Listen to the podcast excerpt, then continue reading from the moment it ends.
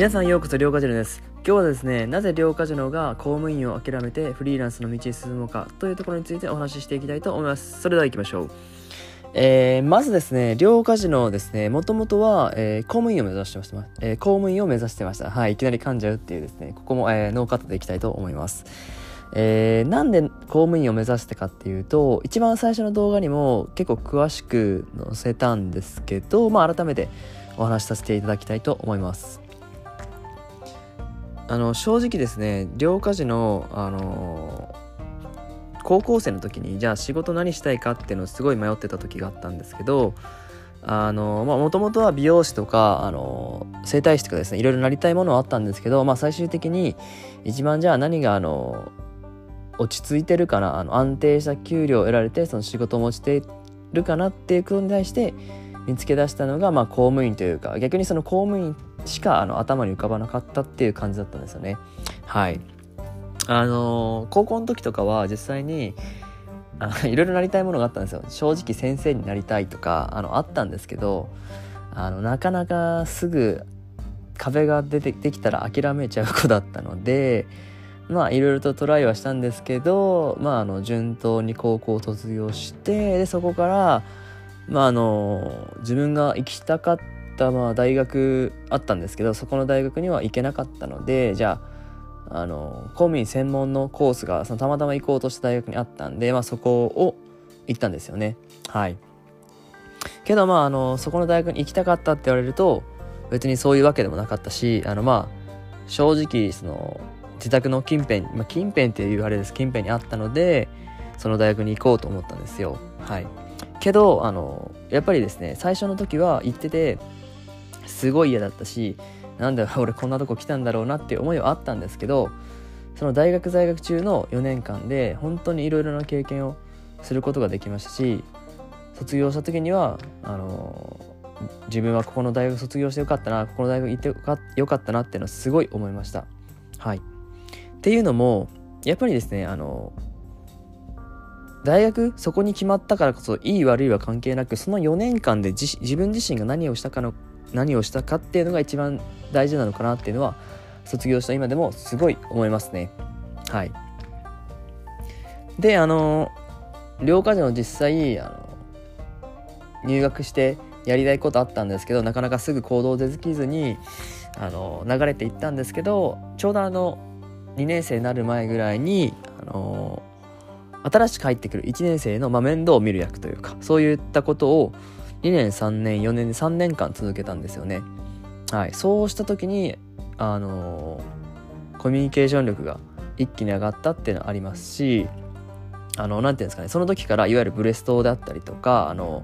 プレゼンであったりとかあのワークであったりとかいろいろする機会があったのでそれやってるかやってなかったで自分の卒業した後の状態すごい違っただろうしあのー、まあその経験も経てプラスにあのアパレルの接客の経験も得たことによって今の自分がいるのかなっていうのはすごい思います。さらにはあの、自分が、まあ、結局2年生3年新しく入ってくる1年生新しく入ってくる1年生をずっと3年間見てきたのでまあ結局じゃあ自分が4年生になった時にはあの校内にいるやつ大体知ってるって言ったらおかしいですけど大体いろんなやつに挨拶されててからすごいまあ不思議な感じですよね。あの先生とも距離が近かったんですげえ仲いいですしその何て言うのかな生徒の方もですねあのまあ後輩たちすごい慕われてたじゃないけどまあまああの同じ目線で話してたからこそいろいろと慕ってくれてたのかなっていうのはすごい思いましたねはい。っていうのもまあ結局自分人付き合いがいろいろと好きだったしあの何て言うんですかねせっかくそのいた大学生活あの思いっきしやりたいなことでまあまあ思いっきしやりましたね。はい。なんか話してると内容薄いなと思ったりもしてきたけどまあ結局何が言いたいかっていうとあの今大学生の方もそうですし今あのお仕事されてる方もあのそうなんですけど結局あのその場で自分自身がどういった行動をするかによってあなたの人生は変わりますよっていうところですね。その例えば入った会社がすごい微妙なところであのその場その自分を変えたいなと思って動く人ももちろんいらっしゃればあのその場のあの流れに身を任せてそのままダラダラダラダラ行ってしまう人もいると思うんですけど結局あの自分自身なんですね。そこをあの何かのきっかけで変わるっていうそのきっかけをつかみに行くのも自分次第だからあの今のコロナだからこそやっぱり動かないといけないと思うしこの先々不安なんだと思いますよね。まあその毎回このワード言ってしまうぐらい多分今の世の中ってそのコロナがすごい影響してるからですね。はい。でその大学生活の、えー、在学中に自分がファッションをしてあのファッションというかファッションの仕事いわゆるアパレル店員をして、まあ、実際に販売っていうことをした時にですねあのー、大体ファッションを始めたそのアパレルの販売を始めたのが何年だったら2年生の夏ぐらいだったんで大学在学期間中でいうとまあ2年半ぐらいかな？してたんですよね。その時にあのもともとファッション関係の仕事はしたかったって思いつつ、まあ、やる経験ないだろうなっていうところであの誘っていただいてアパレルの販売員っていうのがスタートしたんですけど自分にはすごい合っててこの仕事をじゃあ先々あの先々もしたいなって思った時があったんですけどあのー、自分がですね結局その販売する側なので例えばじゃあ土日に仕事があったりとかあのー、1月1日三が日に仕事があったりとかしてまあ大変だなっていうことに気がついたんですよね。みんなが休んでる中で自分たちが働いている職業。まあ服が好きだったんでそれでも別にいいかなって思ったんですけど先々のことを考えた時にやっぱりその家族と一緒に過ごしたいなっていう思いがその当時すごいあったしあのいろんな人間関係でそう思うことがよくあったんですけどじゃあまあ まあ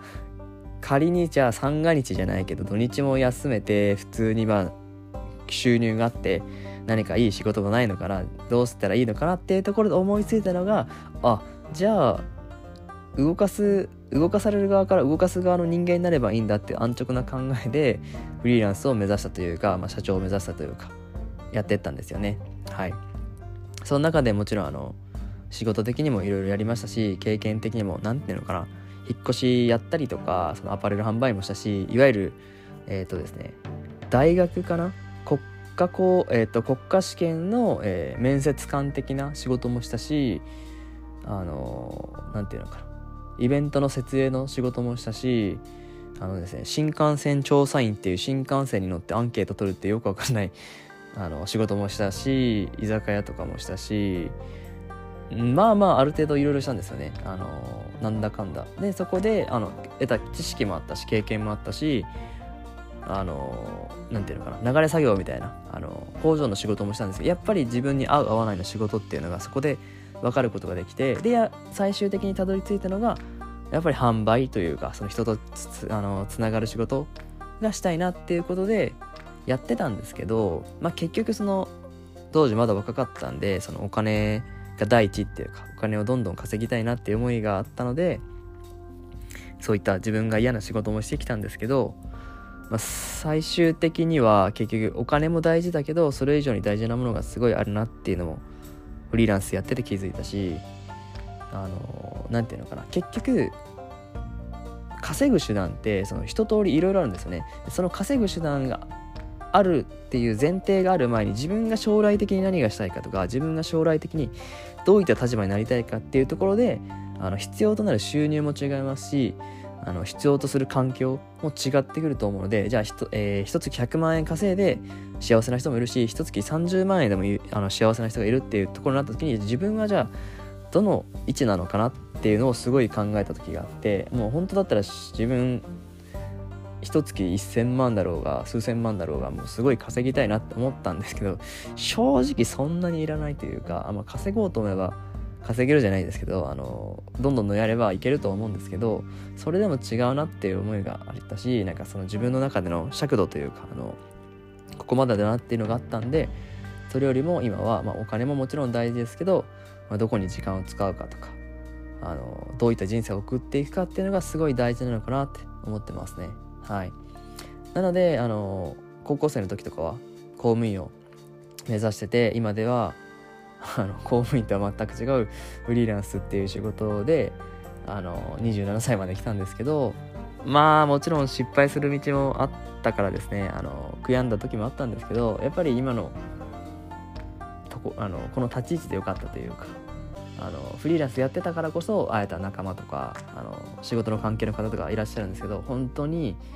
自分を成長させてくれる方ばかりでいつも勉強させてもらってるしすごい助けもら助けてもらってるしあの感謝しかないんですよねやっぱり。はい。ってなった時にその何て言うのかな。自分がお金を稼いで周りを幸せにするのはもちろんですけどやっぱり自分って周りありきだと思うんですよね。もちろん自分めっちゃ大事ですけどそれでも自分にお金使うよりかは人にお金使った方が楽しいっていうこともやっぱあるんですよ。はい。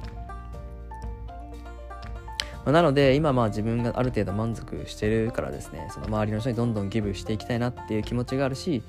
あの、まあ、無償でじゃないけど自分がやれることはどんどんやっていきたいっていうことがあるからこそ周りの人を助けるというかあの何て言うんですかねそう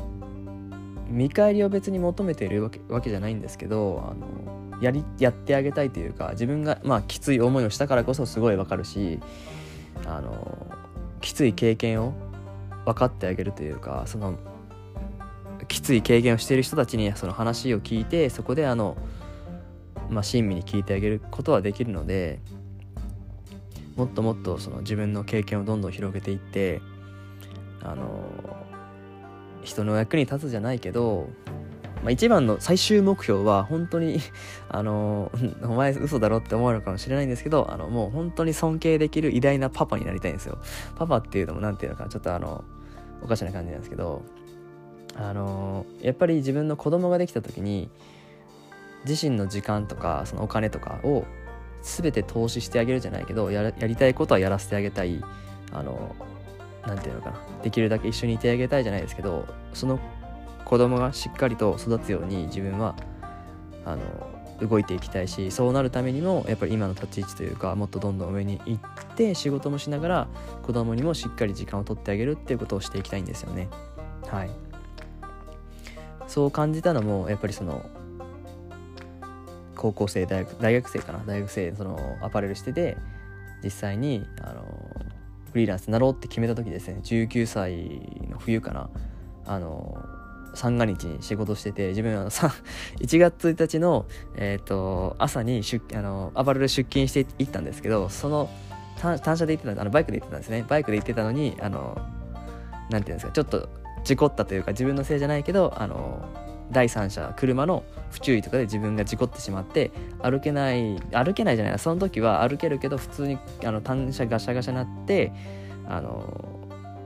どうしもできないけど単車を家一度一度家に持って帰ってそこからまなぜかそのお店の店長にあの忙しいから来いじゃないけど言われてそこから6連勤で働いたんでマジバカやなって思ったんでその時にあ俺もアパレル店員やめようじゃないけどアパレル店員これは一生食っていくもんじゃないぞっていうのを思いました。まあこれも結局今は笑い話なんですけど今こうやってあのネタとして話せるからですね、まあ、そういった経験もあって自分はアパレルはしたいけれどもあの販売員ではなく違う形でアパレルに携わりたいということで今バイヤーであったりとかスタイリストっていう仕事をしてるんですけど本当にあの将来どうなっていくか分かんないんですよね。あの大学生の方会社員の方あのまあ会社に結構属されてもう長い年月経ってる方も結局何かその一つの行動であったりとか一つのまあ誰かの言葉であったりとか出来事によって人生っていうのはすぐコロッと変わってくるしそのタイミングっていうのを逃さない限りは絶対まだあの人生諦めるべきではないと思うのでこの音声を聞いてあのまあすごい将来悩んでるとかあのやりたいことがないなっていう方もいらっしゃると思うんですが絶対やりたいことを見つけようとする努力をしてたらやりたいこと見つかるしあのその状況をどうか打破しようっていうことをあの行動でしていれば打破できるんですよ。それはあの3ヶ月半年とかあの1年でできるもんではないと思いますよ。それは人生変えるのにそんな短い期間で俺はいけるわけないって思ってるんで本当に将来的に見てこうなりたい。じゃああの今すぐ動こう。どうしようかな。まあマイナスのこともあった失敗もあった。けれどもやめるかやめないかはあなた次第だしやめなければ続けれるんですよ。続けることによって出てくるあの未来であったりとかまたあの違った選択肢が出てくると思うのであのまあ、とりあえずは頑張っていきましょうっていうのは結局着地点おかしいんですけどあのそれだけはいるんですよ。自分もフリーランス5年目であのまあいろいろ経験してあの本当にあったんで、まあ、この音声をあのコーヒーでも飲みながらスッと聞いてもらったらありがたいなと思ったのでまた音声配信していけたらなと思います。はい。ちょっと今日は長くなったんですがもうちょっと今度はまとまりのある話ができるように頑張ります。それでは今日も皆さん良い一日を。ありがとうございました。バイ。